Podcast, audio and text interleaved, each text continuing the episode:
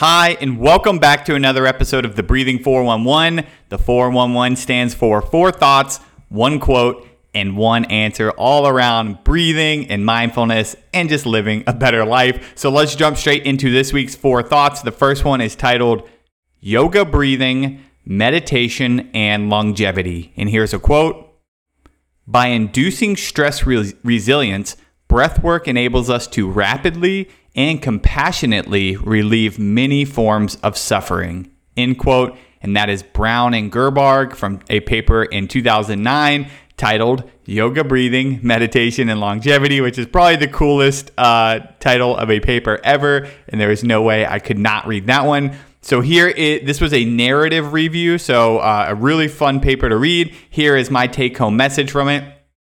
Yoga breathing and meditation are complementary practices that may enhance longevity by improving nervous system health and stress resilience, boosting emotional health, enhancing brain health, and reducing suffering associated with disasters. So, it was a really cool paper, and that's the big take home. Uh, you can always sign up at breathlearning.com to get PDF and podcast summaries of this one and like 30 plus other papers, and we add to them every week, plus about uh, around 30 books. Uh, and you know it's being added to every single week. So if you're interested, go sign up at breathlearning.com and be inundated with practical, just immediately applicable wisdom in the shortest time possible that I can come up with. So, all right, so I'll shut up. Let's move on to uh, thought number two. It is titled Amazing or Dangerous Mindful Breathing Preserves Focus After Multitasking.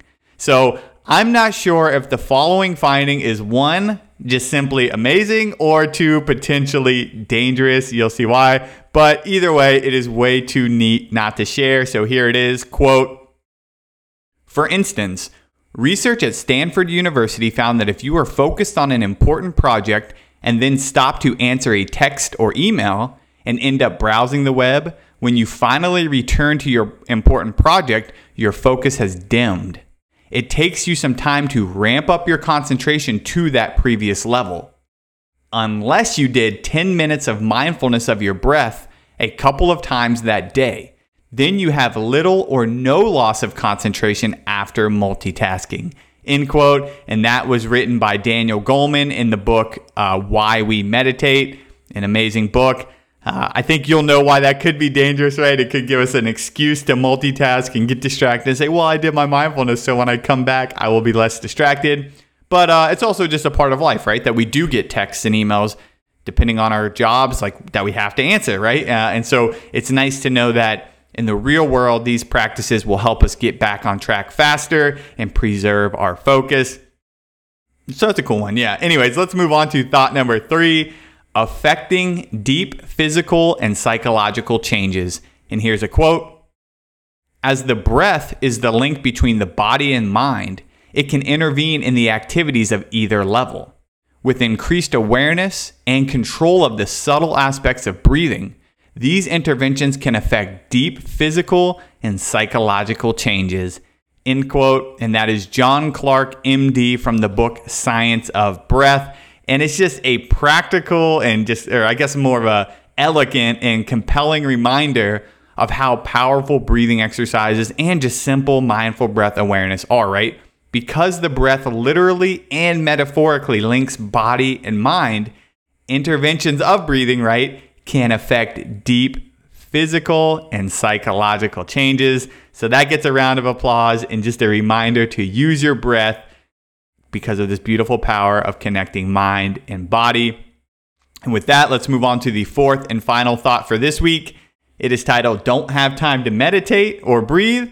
Maybe this passage will be inspiring. Here's a quote It is a truth universally acknowledged that one saves time traveling only two hours from one point to another instead of spending eight hours on the same journey. While this holds up mathematically, my experience is the opposite. Time passes more quickly when I increase the speed of travel. My speed and time accelerate in parallel. It is as if the duration of a single hour becomes less than a clock hour. When I am in a rush, I hardly pay attention to anything at all. End quote and that is Erling Kagge. I believe I'm pronouncing that right. I apologize if I'm not, from uh, this great little book, Walking One Step at a Time. And although this passage is about travel and walking, right, it applies perfectly to breathing or meditation.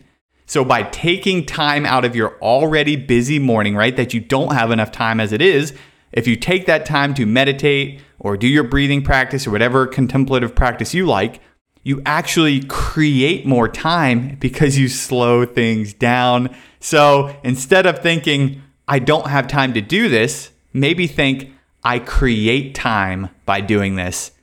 So that is a simple reframe that I hope you find useful. Of course, it doesn't fix everything, right? I do this stuff every single day of my life, and there's days I feel absolutely rushed and overwhelmed, but it's still every time it does help. It helps slow things down just enough. And over time, it just, you know, you have days where it just really is beautiful how much it helps your mindset and your feelings of like that kind of just underlying anxiety of things you have to do right. Uh, it's just so beneficial for toning that down a little bit at a time. So give it a try. Remember, it, go from thinking, I don't have time to do this to I create time by doing this. And with that, I will move on to the one quote from this week. It's a little longer than normal, but it's worth it. So hang in there. Uh, here it is quote Sometimes you get lucky in life when the most important thing you need to do turns out to also be the simplest. One example is breathing. Breathing is the most important thing we need to do in our lives, and for most of us, it is also the easiest thing we ever do. If you belong to the population of people who can breathe effortlessly, you are so lucky. End quote. And that is Chade-Meng Tan from uh, that was from Joy on Demand, and that is just a beautiful quote. If you belong to the population of people who can breathe effortlessly, you are so lucky. Just a reminder of how lucky we are to be breathing right. That most of the time we don't have to think about it unless we're doing our breathing exercises right or doing our mindfulness practice. Just how fortunate that is that it's the most important thing we have to do and it's usually most of uh, the, the, simplest, right? So, in any case, let that one sink in, and I will move on to the one answer for this week. The category is nasal drainage, and the answer is these. As, sorry, these eventually go down the nasolacrimal duct, draining into your nose, often causing people to need a tissue. What are tears? So crying is like a natural neti pot, right? It's uh, it's salty, warm water that drains through your nose, and in fact, from uh, from the science of breath, that's where I learned about this. It turns out I think the reason you try to get the salt mixture and the warmth that you do when you use a uh, water neti pot is to match tears, to try to match tears. So uh, if you want if you feel so inspired, go out and cry, right? And you'll feel uh, you'll feel a lot better for getting those tears out, and you will clear your sinuses. All right, that is it for that. Let's uh, recap. So remember.